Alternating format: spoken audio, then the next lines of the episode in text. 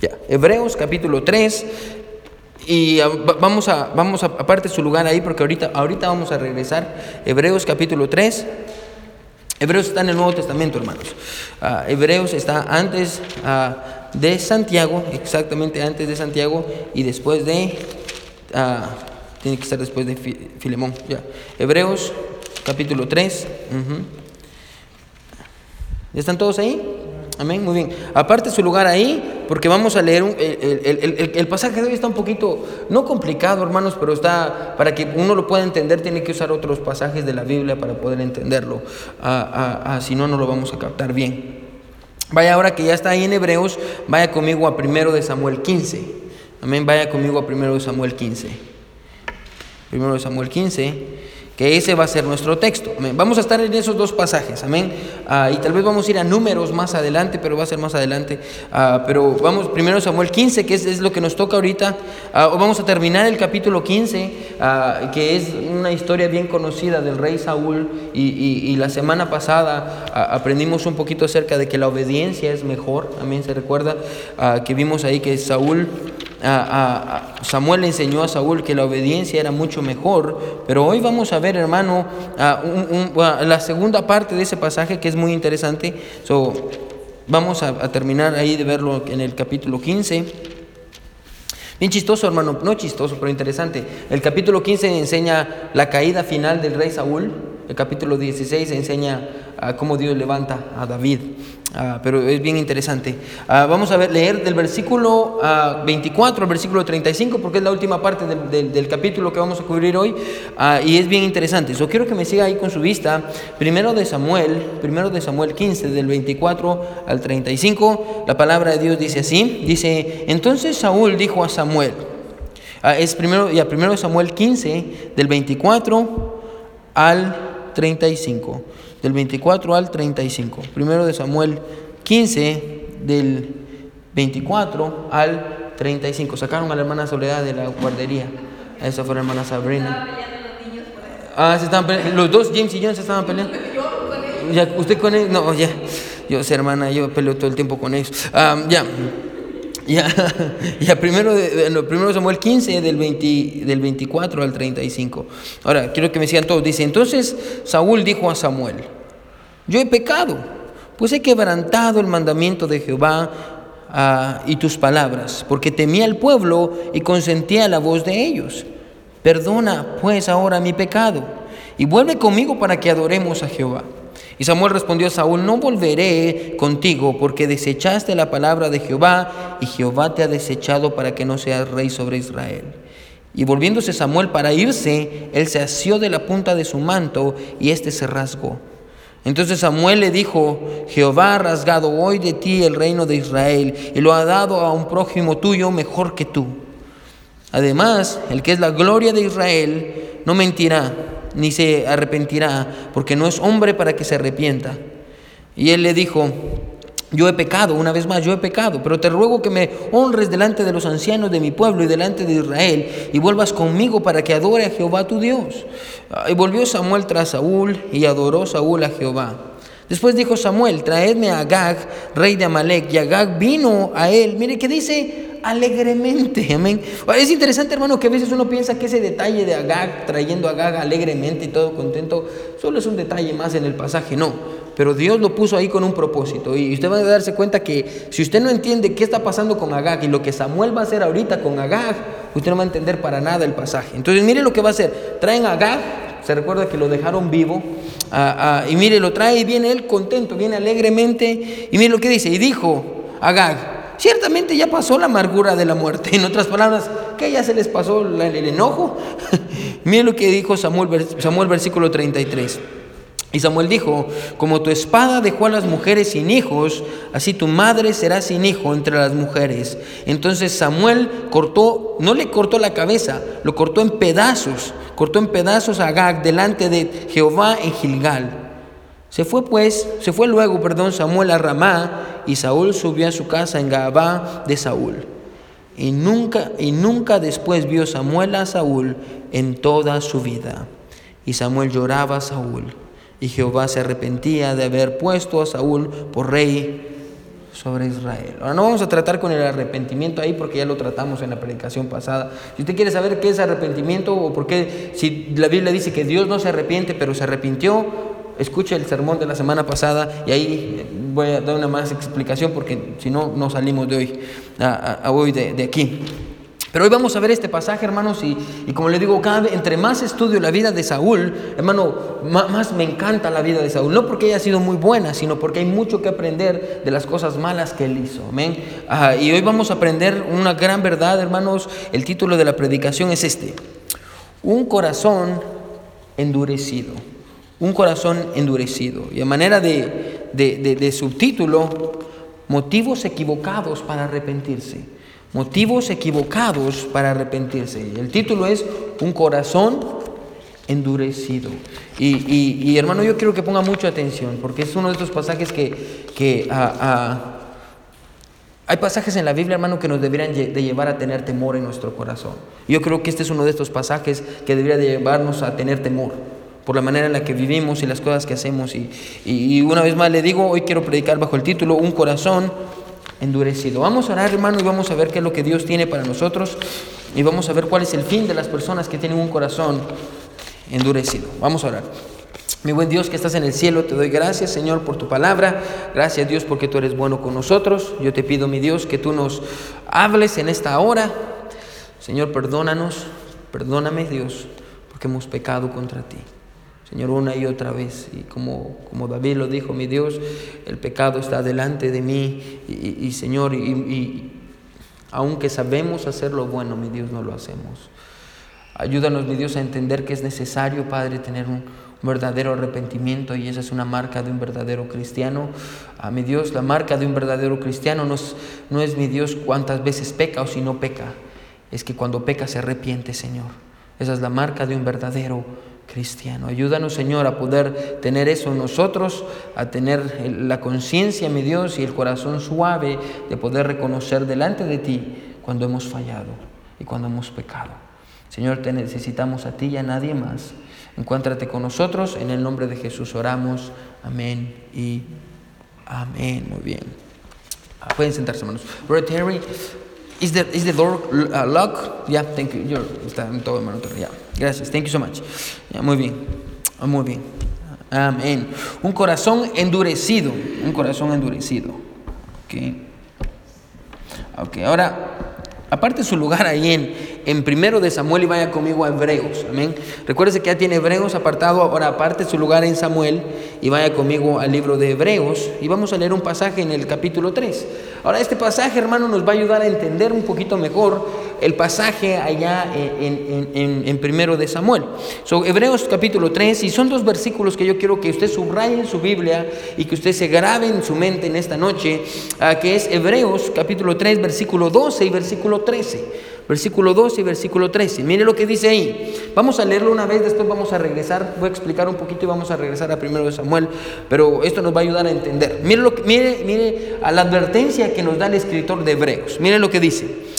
Hebreos 3, del versículo 12 al versículo 13, dice así, mirad hermanos, la palabra mirad no quiere decir que, que quiere decir ponga atención y tenga cuidado.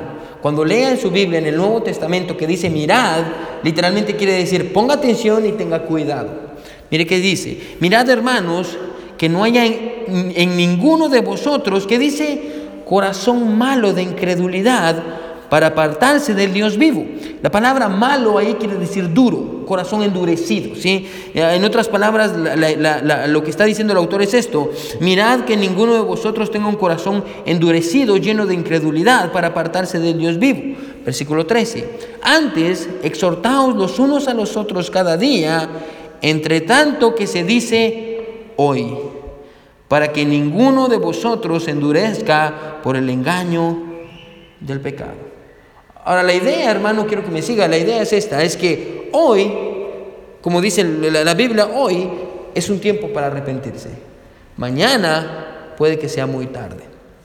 Ahora, el escritor de Hebreos, hermano, como le digo, yo quiero empezar con esto para que, porque nos va a dar luz a la historia de primero de Samuel, pero quiero que escuche en cuanto a, que el escritor de Hebreos, hermano, está muy preocupado de que los judíos que se han convertido al cristianismo, él no quiere que los judíos que se han convertido al cristianismo abandonen su fe por la persecución que estaban sufriendo.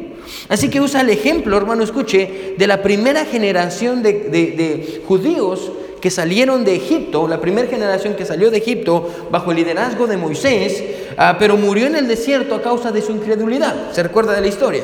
Salieron de, de, Egipto esa primera generación, Dios los lleva a través del desierto y están a punto de entrar a la tierra prometida y no logran entrar porque no le creen a Dios, tienen incredulidad. Y por eso Dios los manda a que regresen al desierto, a dar vueltas en el desierto hasta que toda esa generación muera, excepto Josué, Caleb y obviamente Moisés. Ah, entonces el escritor de, Hebreos está usando ese ejemplo, si usted lee el contexto de Hebreos, ah, de Hebreos 3, está usando ese ejemplo para poder tratar o para, para, ah, para poder advertirnos sobre el peligro de la incredulidad. El peligro de la incredulidad. Es un pasaje muy interesante porque nos cuenta algo, hermano, escuche, que no nos cuenta el libro de Éxodo sobre el tiempo en el que el pueblo de Israel estuvo en el desierto dando vueltas. El, libro de Éxodo no nos cuenta eso, pero el, autor de Hebreos, obviamente, si usted se pregunta quién es el autor ah, de Hebreos, usted tiene que ir a Hebreos capítulo 1 y la primera palabra que está ahí se va a recordar quién es el autor de Hebreos. Ah, y, el autor de Hebreos es Dios, amén, ahí dice Dios, amén. En las cartas, esto se lo doy gratis, todas las cartas usted encuentra uh, Efesios, cualquier carta, usted abre su Biblia y lee una de las cartas, siempre va a decir Pablo o, Santiago. El, autor siempre se pone ahí. Pero en el libro de Hebreos el autor que se pone no es Pablo, no es nadie, sino que es Dios. Dios es el autor de Hebreos. Ahora, y, nos dice, bueno, el pasaje usa este, como le digo, ese ejemplo de la incredulidad del pueblo de Israel para hablarnos acerca del peligro de la incredulidad del creyente, de nosotros los cristianos. Y, nos, y como les digo, nos cuenta algo interesante que pasó en ese tiempo, y es que la Biblia dice que mientras el pueblo estaba dando vueltas, en el desierto, mientras estaba dando vueltas en el desierto, a, causa de su incredulidad, la Biblia dice que sus corazones se endurecieron. Y ponga atención porque esto es bien interesante. Mientras ellos daban vueltas en el desierto, la Biblia dice que a causa de su incredulidad, incredulidad aquí hermano no es si usted cree en Dios o no cree en Dios. Incredulidad tiene que ver con creerle la palabra, creer lo que Dios dice o no creer lo que Dios dice. Tiene que ver más con obediencia. Tiene que ver más con obediencia. Así que lo que encontramos aquí, hermanos, es que a causa de su incredulidad, la Biblia dice que el corazón del pueblo de Israel se endureció. Y a causa de la dureza de su corazón, ponga atención, el pueblo de Israel, que es lo más interesante, porque el corazón del pueblo de Israel se endureció, a causa de que estaba duro su corazón, el pueblo no pudo venir a arrepentimiento. No, no, no, no pudo venir al arrepentimiento verdadero y toda esa generación, escuche, murió en el desierto. Y si nos damos cuenta, hermano, aquí hay una progresión interesante, quiero que me siga. La incredulidad del pueblo los llevó al desierto y en el desierto desarrollaron un corazón duro y ese corazón duro les impidió venir al verdadero arrepentimiento. Y usted tal vez me dice, pastor, ¿y eso qué tiene que ver con primero de Samuel y la historia de Saúl? ¿Qué es eso exactamente lo que va a pasar con Saúl? Lo que le pasó al pueblo de Israel en, Éxodo, y que es explicado en Hebreos 3, que dice que su incredulidad los llevó al desierto y, y una vez que estaban en el desierto su incredulidad hizo que tuvieran un corazón duro y ese corazón duro no dejó que se arrepintieran. Lo que le pasó al pueblo de Israel es exactamente lo mismo que le va a pasar a Saúl. La incredulidad del pueblo eh, es exactamente lo mismo. Y, y mi mayor temor, hermano, escuchen esta noche, es que lo que pasó en la vida del pueblo de Israel y va a pasar en la vida de Saúl, nos pase también a nosotros. Eh, créanmelo, hermano, es mi mayor temor. Ah, porque como pasó con el pueblo de Israel y con el mismo rey Saúl, escuche hermano, yo creo que la Biblia enseña, y lo vamos a ver hoy más detalladamente, yo creo que la Biblia, la Biblia enseña, hermano, que llega un momento en la vida en el cual ya no nos podemos arrepentir porque nuestro corazón está completamente duro.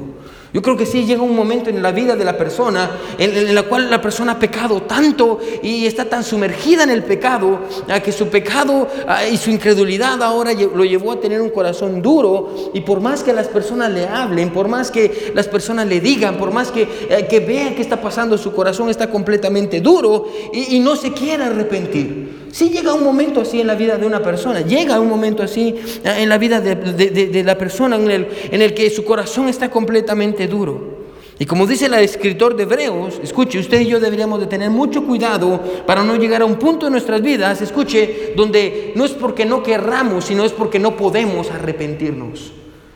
Y yo creo, hermano, que ustedes, todos aquí, todos aquí conocemos a personas que probablemente ya están ahí o van camino a ese lugar, donde su pecado los hizo ciegos, su pecado los hizo sordos. Y por más que usted les diga la verdad y les diga qué es lo que la palabra de Dios dice, ellos no quieren escuchar porque su corazón está completamente duro. Y para ese tipo de personas, hermano, cuando una persona llega a ese punto, hermano, es muy difícil que haya una vuelta atrás. Ahora, Dios puede hacer milagros, sí, pero tristemente, hermano, ah, usted se va a dar cuenta en el pasaje que incluso Dios, cuando ve un corazón así, Dios dice, ya no. Y Dios se hace un lado. Y es lo que vamos a ver exactamente, hermano, en, el pasaje. Y tal vez usted dice, pastor, yo conozco a alguien así. ¿Qué puedo hacer, hermano? Lo más que usted puede hacer, honestamente, hermano, es orar por esa persona.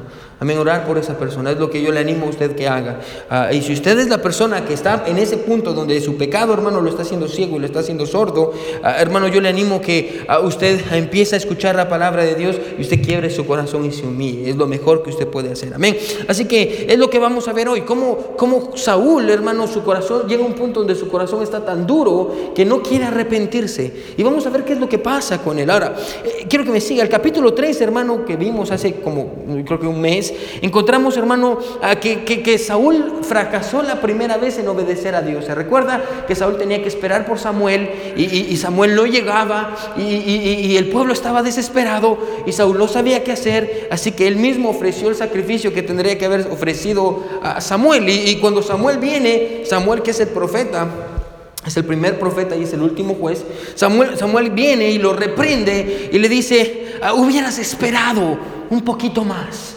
Si hubieras esperado un poquito más, Dios te hubiera confirmado el reino a todas tus generaciones. Pero porque no esperaste, no quisiste obedecer, ahora obviamente su hijo, que era Jonatán, no va a poder heredar el reino. Eso es lo que encontramos en el capítulo 13, pero en el capítulo 15 ahora Dios le da una segunda oportunidad a, Saúl para que obedezca y le dice, Saúl, ah, yo quiero darte una segunda oportunidad porque Dios es un Dios de segundas oportunidades, amén, y de terceras, y de cuartas, y de quintas, y hermano, es un Dios de oportunidades. Y, Dios le da otra oportunidad a Saúl y le dice, Saúl, te voy a dar una oportunidad más. Ah, para que me obedezca. Quiero que vayas y acabes con los de Malek. No dejes a nadie vivo. Mates a los bebés, a los de pecho, a los niños, a las niñas, a los hombres, a las mujeres, vacas, caballos, todo lo que tenga vida. Quiero que lo acabes. Quiero que acabes con todo eso.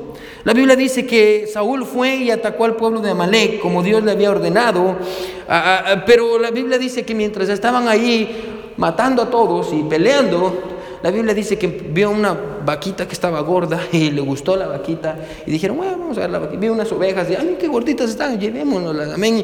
Y ahí estaba el rey Agag y el rey de, el rey de, los de Amalek, de los amalecitas, y, y los dejan con vida como una especie de trofeo.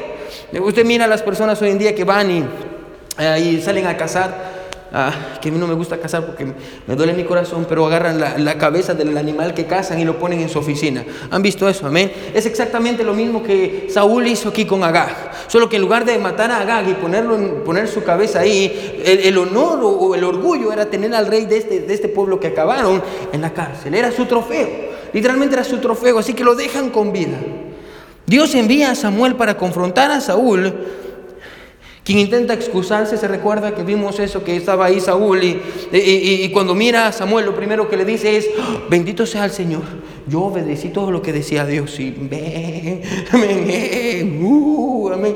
Y aquí está ya, y hasta, hermanos, recuerda que dijimos que hasta se hizo, no dijimos, la Biblia enseña que hasta se hizo una estatua, amén. Se hizo una estatua de él mismo, de tan grande que era el rey Saúl. Y se lo puede imaginar diciéndole ya, cuando vio a Samuel, escondan ahí mi, estatua, pongan tapen, amén. Y, viene Samuel y lo confronta. Y, la Biblia dice lo siguiente, no vaya ahí, en el versículo 22 dice, se complace Jehová tanto en los holocaustos y víctimas como en que se obedezca a las palabras de Jehová, porque recuérdense que la excusa de Saúl fue, oh, es que guardamos estos animales para, para hacer sacrificio a Jehová, los vamos a sacrificar, son para Dios, amén, si usted me está tomando mal a mí, yo tengo un corazón para Dios, por eso dije, esta ovejita está muy gordita, se la vamos a dar a Dios. Y es por eso que Samuel le dice, se complace Jehová tanto en holocaustos y víctimas como en que se obedezca a la palabra de Jehová. Ciertamente el obedecer es mejor que los sacrificios y el prestar atención que la grosura de los carneros. Así que ante la reprensión de Samuel, y es el pasaje que vamos a encontrar ahora, Saúl no tiene más, no tiene de otra más que arrepentirse. Y es lo que vamos a ver ahorita. Vamos a ver cómo Saúl se arrepiente. Miren lo que es el versículo 24. Miren lo que estamos eh, regresa conmigo al capítulo 15 de 1 Samuel. Miren lo que dice el versículo 24. 1 Samuel 15, versículo 24 dice así. Entonces Saúl, después de que Samuel lo había confrontado, entonces Saúl dijo a Samuel, yo he pecado, pues he quebrantado el mandamiento de Jehová y tus palabras, porque temía al pueblo y consentía la voz de ellos Perdona pues ahora mi pecado y vuelve conmigo para que adore a Jehová. Las palabras de Saúl, hermano, escuche, por fuera podrían sonar, hermano, bien convincentes. Saúl, Saúl está diciendo lo que tiene que decir. Saúl está diciendo lo que tiene que decir. Él falló, él mira que ya lo agarraron y lo primero que dice es, ah, yo he pecado, yo he pecado. Bueno, pero si usted le pone atención a las palabras, va a notar que carecen de los elementos esenciales que tiene un verdadero arrepentimiento. Como le dije, Saúl comienza su confesión con las palabras correctas, diciendo yo he pecado, ¿qué es lo que se supone que uno tiene que decir. Amén. Cuando usted peca, cuando usted falla, se supone que lo que usted tiene que hacer es venir delante de Dios y decirle, Dios, yo pequé, Dios, yo fallé. Es, se supone que es lo que uno tiene que hacer las palabras de Saúl son las correctas, escuche, pero aunque las palabras de Saúl fueron correctas, la Biblia dice algo interesante, que ni Samuel ni Dios aceptan su arrepentimiento. Saúl está diciendo las palabras correctas, pero Saúl, pero Samuel y Dios no aceptan el arrepentimiento de Saúl. Ellos dicen, no, miren lo que es el versículo 26. Y Samuel respondió a Saúl, no volveré contigo porque desechaste la palabra de Jehová y Jehová te ha desechado para que no seas rey sobre Israel. Ni Dios ni, ni Dios ni Samuel aceptan el arrepentimiento de Saúl. ¿Por qué? Si está diciendo las palabras correctas. Un escritor llamado Richard Phillips dice esto, escuche. Mientras que para el oído humano las palabras de Saúl fueron las correctas, ante los ojos de Dios su corazón seguía siendo. En otras palabras, mano, aunque las palabras de Saúl fueron las correctas, su corazón seguía siendo el mismo, su corazón no había cambiado. Y recuerda, hermano, que Dios tiene esta capacidad, que eh, no es la de escuchar sus palabras, es ver su corazón. Amén. De hecho, si usted mira el capítulo 16, ah, va a dar una cátedra al escritor de primero de Samuel sobre cómo es que Dios mira el corazón. Y, Saúl, y, David va a ser un ejemplo de eso, que el hombre mira cómo lucen las personas por fuera, pero Dios mira el corazón. Y aquí encontramos que el corazón de Saúl no está reflejando lo que sus palabras están diciendo, o como decimos muchas veces, sus hechos están contradiciendo a sus dichos. No, no, no está reflejando lo que está diciendo. Sus palabras fueron las correctas, pero no así su corazón. Y, quiero que usted entienda esto en esta, en esta noche, hermano.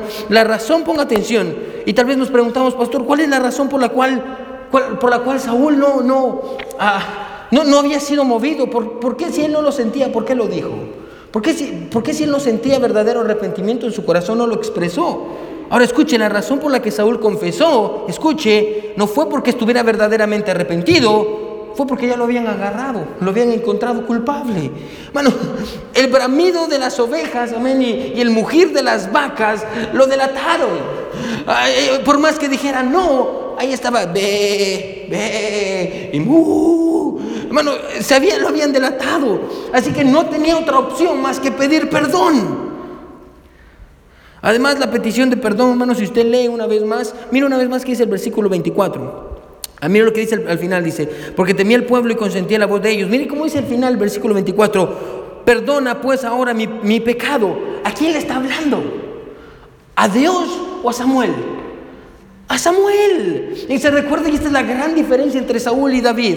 Ah, hermano, porque cuando David peca y es confrontado, eh, David no le pide perdón al profeta. David viene y le dice, Dios, contra ti he pecado. Hermano, lee todo el Salmo 51, contra ti, solo contra ti he pecado. Pero aquí encontramos a, a Saúl diciéndole a Samuel, perdóname, perdóname por lo que hice, perdóname por mi pecado. Samuel estaba Saúl estaba pidiéndole perdón a Samuel y no a Dios. ¿Por qué? Mire lo que dice el versículo 25, ahí nos explica por qué. Y vuelve conmigo para que adore a Jehová. ¿Qué está pasando aquí? Aquí está Saúl, ponga atención. Y todo el pueblo está ahí. Recuerde que vienen de una victoria. Acabaron con los de Amalek. Todo el pueblo está celebrando. Le hicieron una estatua a Saúl. Ahí está todo el mundo afuera celebrando. Y esto está pasando en privado. y todo el mundo está esperando afuera que después de la victoria, se recuerda que habíamos leído mucho, incluso en el capítulo 13, después de haber obedecido lo que Dios decía, tenía que regresar a Gilgal y hacer un sacrificio. Y Samuel tenía que hacer el sacrificio. Eso quiere decir que todo el mundo allá afuera ahorita está esperando que Saúl salga con Samuel y que Samuel haga el sacrificio. Entonces aquí está Saúl que dice, voy, ya me agarraron en el pecado. Ahora no sé si Samuel va a querer salir. Y si no sale, escuche, ¿qué va a decir el pueblo de mí? Entonces está pidiéndole perdón a Samuel para tratar la manera de forzar a Samuel para que salga todavía y ofrezca en el pecado. ¿Por qué? Para que la gente mire que todo está bien por fuera. Porque es lo que le importaba a Saúl. Una y otra vez, hermano, esto es lo interesante del rey Saúl. Hermano, la gente lo miraba por fuera y por fuera todo lucía muy bien, pero por dentro estaba mal. Y de igual manera sigue siendo el mismo patrón. Saúl, solo está interesado en lo que hay por fuera y no por lo que hay por dentro. Saúl no estaba confesando su pecado, escuche, porque le importara su relación con Dios. Estaba confesando su pecado porque no quería perder su imagen delante del pueblo. Es lo que Saúl quería. A Saúl no le importaba, hermano, escuche, ponga atención. A Saúl no le importaba sacrificar su relación con Dios con tal de mantener su imagen delante del pueblo.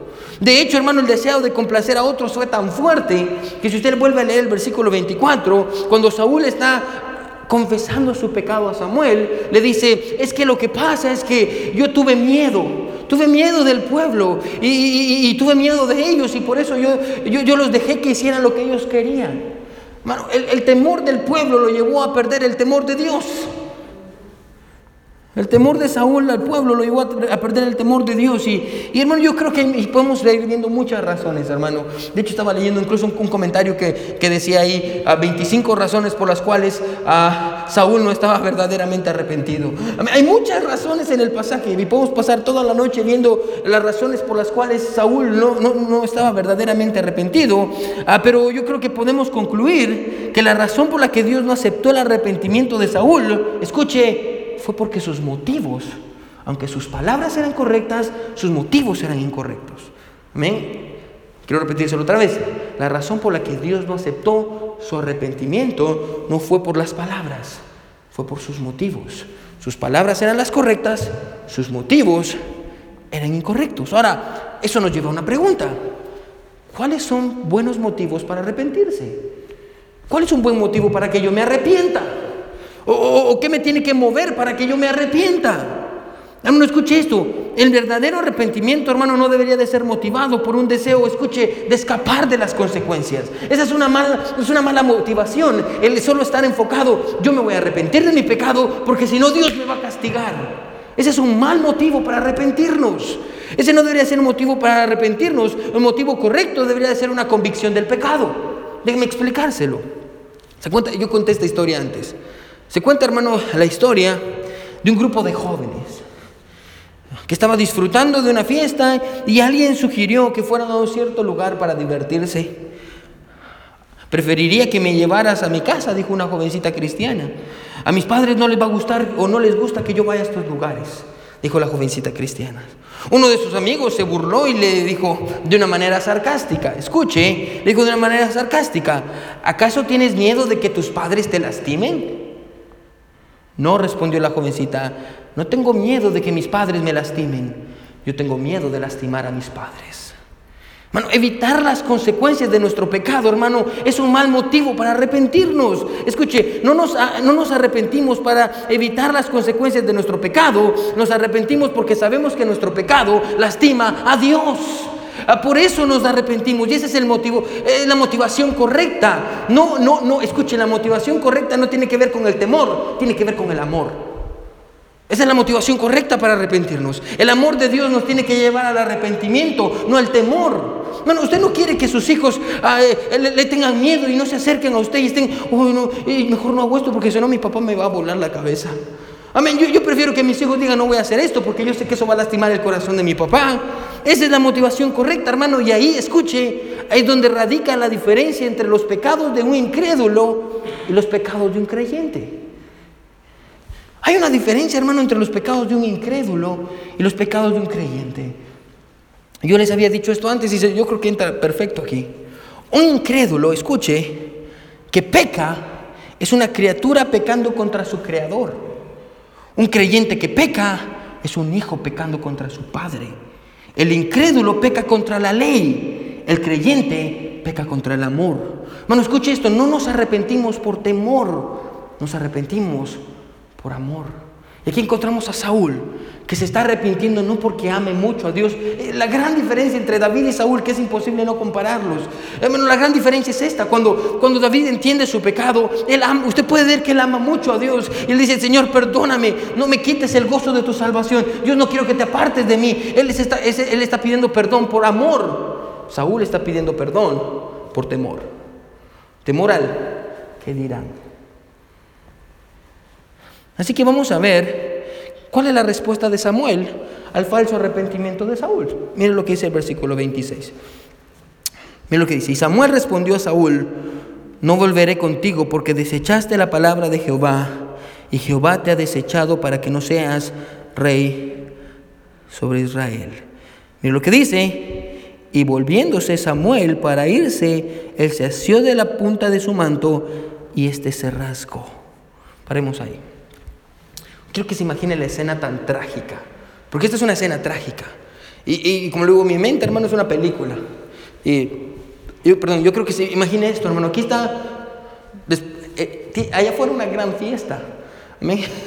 Después de que eh, Saúl estaba a punto de, ser celebrado delante de todo el pueblo y hasta se hizo una, una estatua en honor a él. Después de ser el gran rey de Israel, unos minutos después lo encontramos a escondidas, tirado en el suelo Aquí está, yo me lo puedo imaginar ahí tirado en el suelo y Samuel diciéndole, porque no hiciste eso, Dios te quitó el, reino. Y aquí está Saúl rogándole en el suelo, no, por favor, no me lo quites, perdóname, regresa conmigo y vamos a hacer el sacrificio. Y aquí está Samuel y dice, no, no lo voy a hacer y se da la vuelta. Y cuando se da la vuelta, Saúl lo toma. ¿De dónde lo toma? Del borde del manto. Esto es bien interesante. Y la Biblia dice que lo toma tan fuerte que rasga su manto. Ahora, a simple vista, hermano, eso no, tendría nada de especial. Que, haya rasgado su manto, no tiene nada de especial hasta que nos preguntamos qué parte del manto fue la que rasgó. ¿Y, y por qué esto sería especial? Ahora, quiero, quiero, hermano, quiero que usted mire algo bien rápido. Vaya conmigo a números. Le voy a ayudar a entender esto bien rápido. Aparte de su lugar en Samuel, números está atrás. Números es el cuarto libro de la Biblia. Génesis, Éxodo, Levítico, Números. Es el cuarto libro de la Biblia. Miren lo que dice, ¿qué tiene de especial esto del, del, del, manto? Miren lo que dice Números 15. Números 15, versículo 38.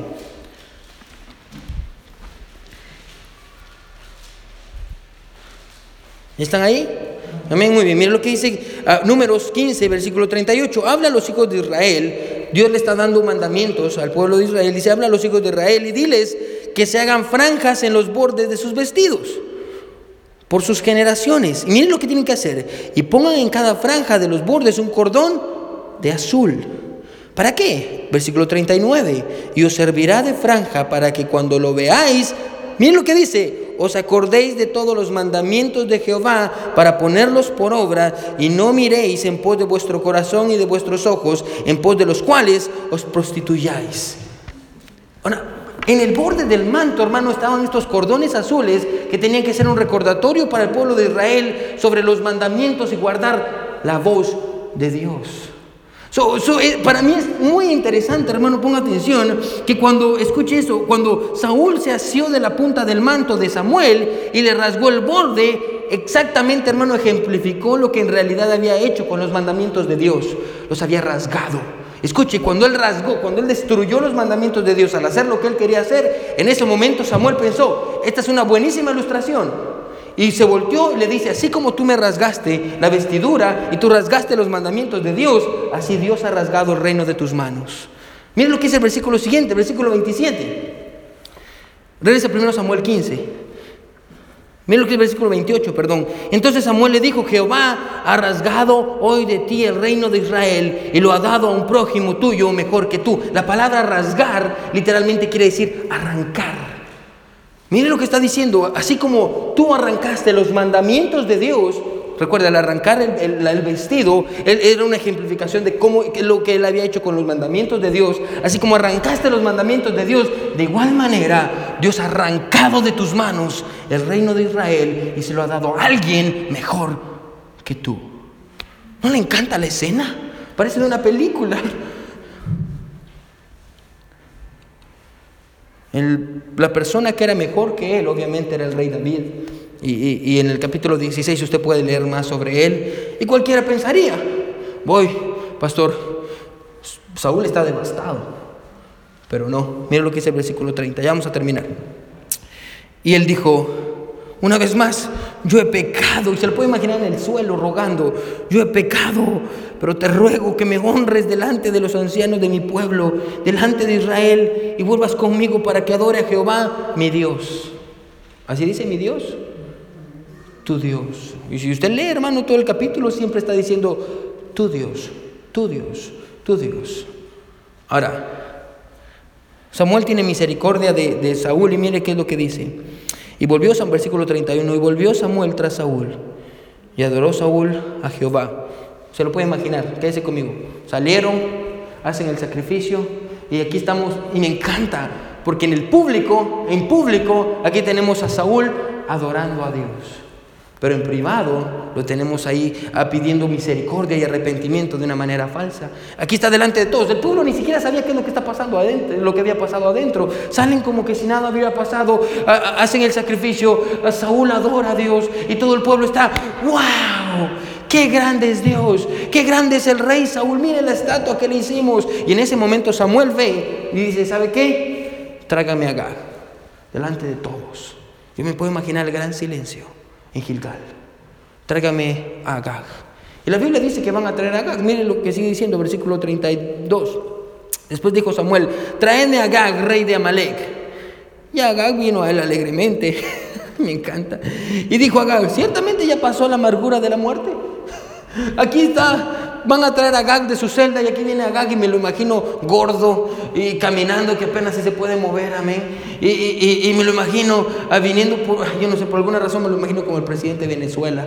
y ya me lo imagino aquí viniendo todo grande y que no le importa nada. Y, viene y dice, ¿qué? Y tal vez lo despertaron de su sueño y estaba durmiendo a Gag y, viene y dice, ¿qué pasó? Ya, ya se terminó. Ya no están enojados con nosotros. Ya acabaron con todos alegremente. La Biblia dice que Samuel viene, lo toma y le dice, tu espada sirvió para dejar a muchas madres sin hijos. Y de igual manera tu madre va a quedarse sin hijo hoy. Y lo cortó en pedazos, delante de todo el pueblo, delante de Saúl y delante de todos. Ahora hermano, solo ahí, que usted esté sentado o usted está ahí viendo eso, solo ahí es un gran mensaje para usted. Wow. Con Dios no se juega. Amén. Con Dios no se juega. ¿Por qué hizo eso? ¿Por qué hizo eso? Ahora, para, antes de preguntarnos por qué hizo eso, déjeme preguntarle algo. Ponga atención, y esto es importante. La manera en la que Agag estaba actuando, porque la Biblia no nos da todos esos detalles de que alegremente y lo que dijo por decirlo. ¿Usted piensa que la manera en la que Agag se comportó era una señal de que estaba arrepentido de lo que había hecho? No. ¿Por qué, ¿Por qué él actuó así? Porque no estaba arrepentido. ¿Y cuál fue, la, cuál fue el mensaje que Samuel envió al hacerlo pedazos delante de todos? Ahora, muy, muy sencillo, escuche. al hacerlo eso, fue para, o lo que hizo, ah, fue para enseñarle al pueblo, escuche, el destino de todos aquellos que se enfrentan a la justicia de Dios sin arrepentimiento. ¿Cuál es ese destino? La destrucción.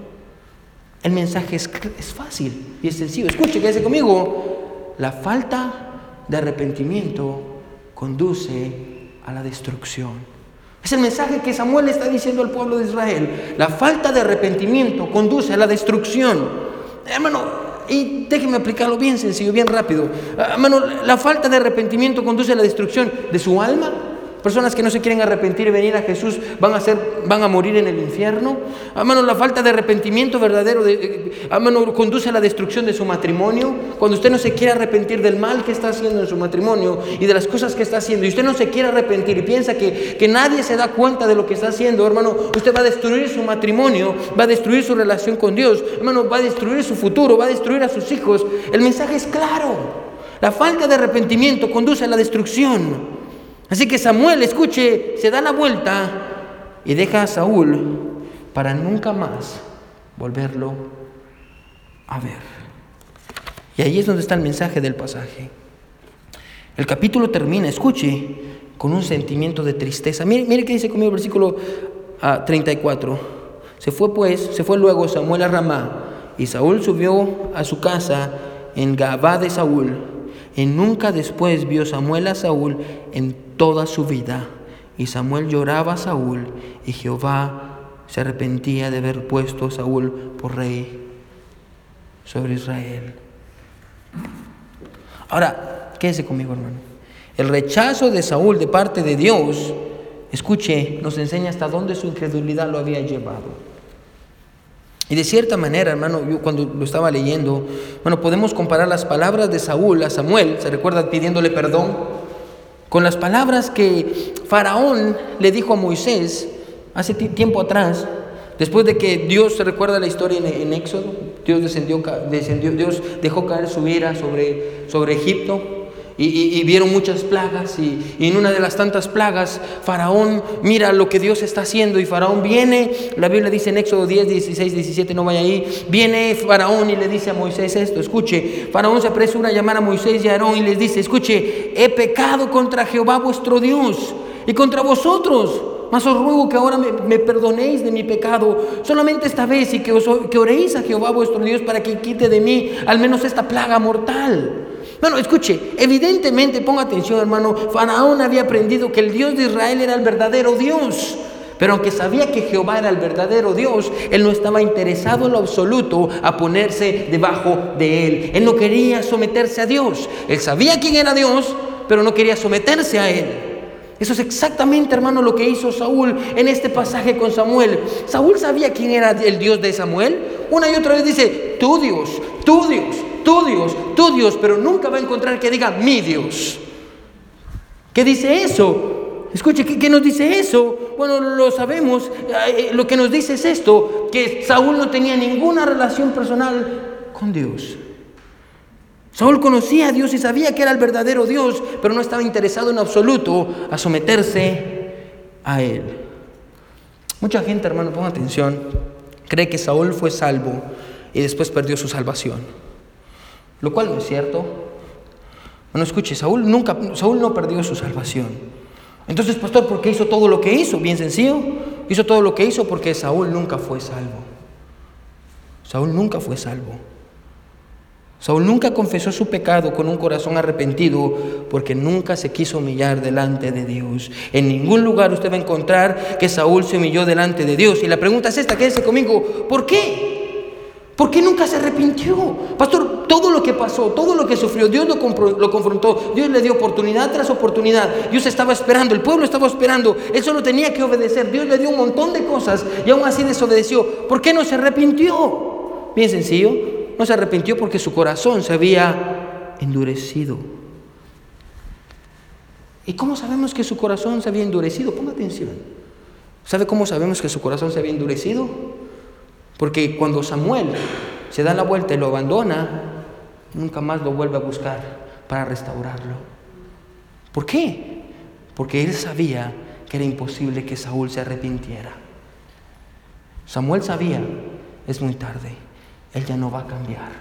Así que él se da la vuelta y lo abandona. Y lo que usted mira, hermano, y vamos a ver el resto de la historia de Saúl más adelante. Y se va a dar cuenta, hermano, que Saúl no cambia hasta el momento en el que se quita la vida con su propia espada. Saúl no cambia para nada. Era muy tarde, se endureció su corazón. En uno de mis libros favoritos, quédese conmigo hermano, titulado, yo creo que todos deberían de leer este libro, más de alguna vez.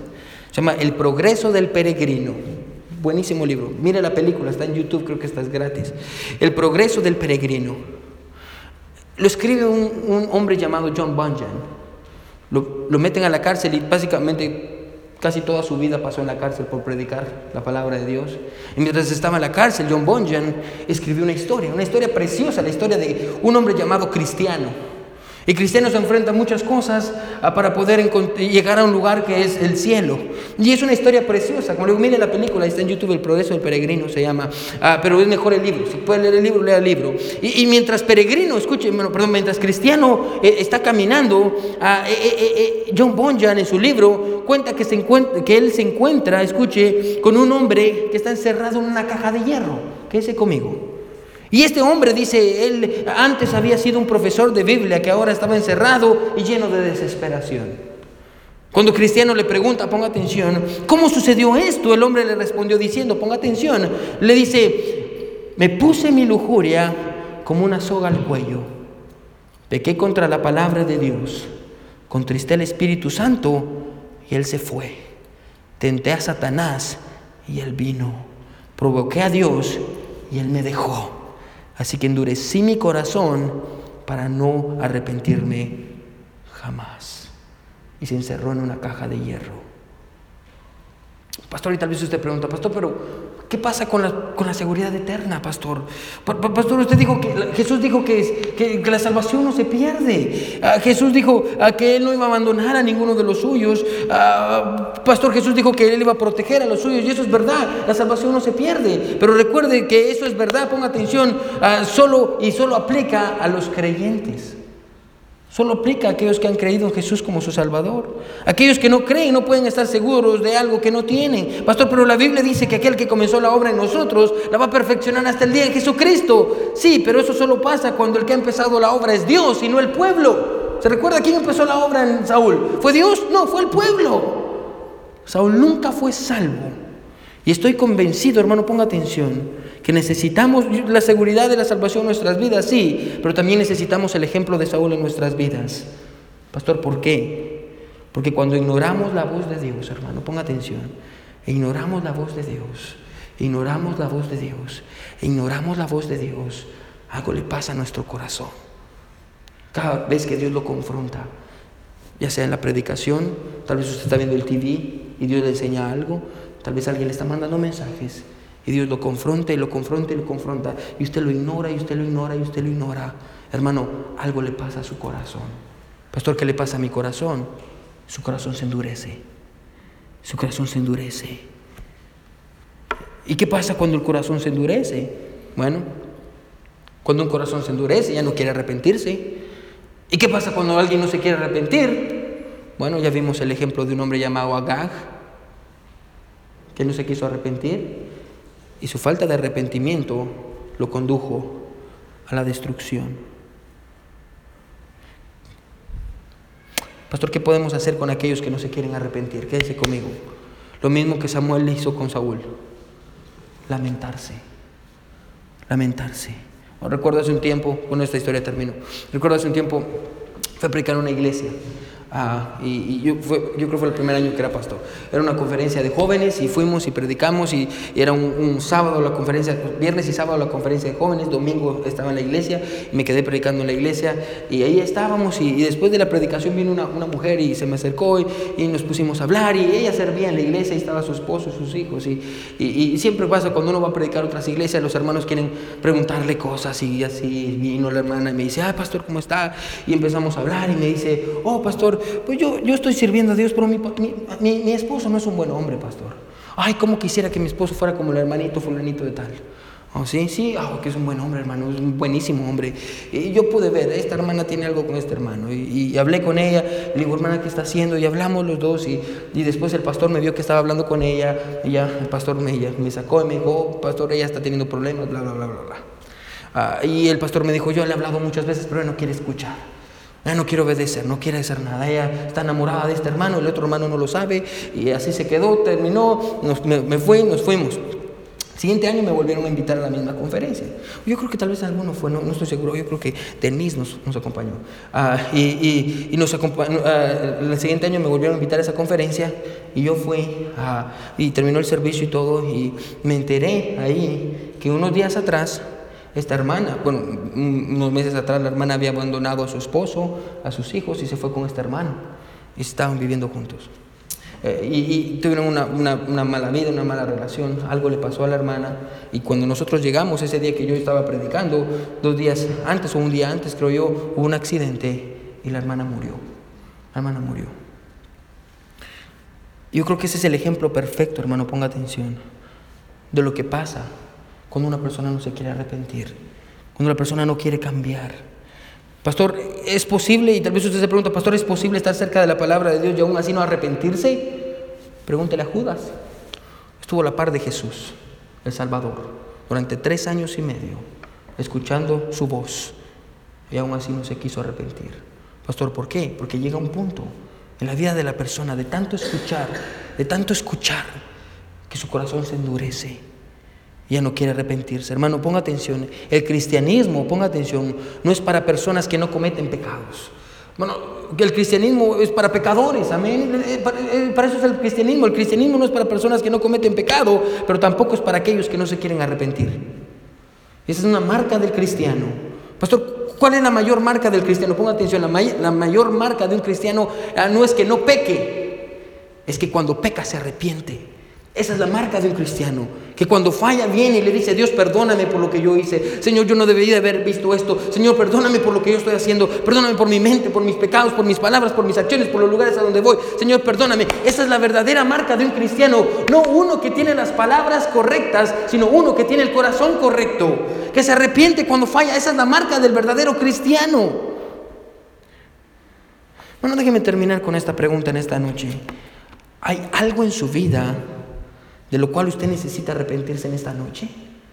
¿Hay algo? No permita, hermano, no salga por esa puerta sin haber tratado eso con Dios. Porque si usted solo ignora lo que dice el pastor, ignora lo que dice la Biblia y piensa que se está saliendo con la suya, hermano, lo que va a pasar es que Dios va a decir, sí, su corazón se va a endurecer y usted nunca se va a arrepentir. Y lo que la Biblia enseña es que la falta de arrepentimiento conduce a la destrucción. ¿Cómo está su corazón? Todos con sus ojos cerrados y cabeza inclinada. No permita que su corazón se endurezca.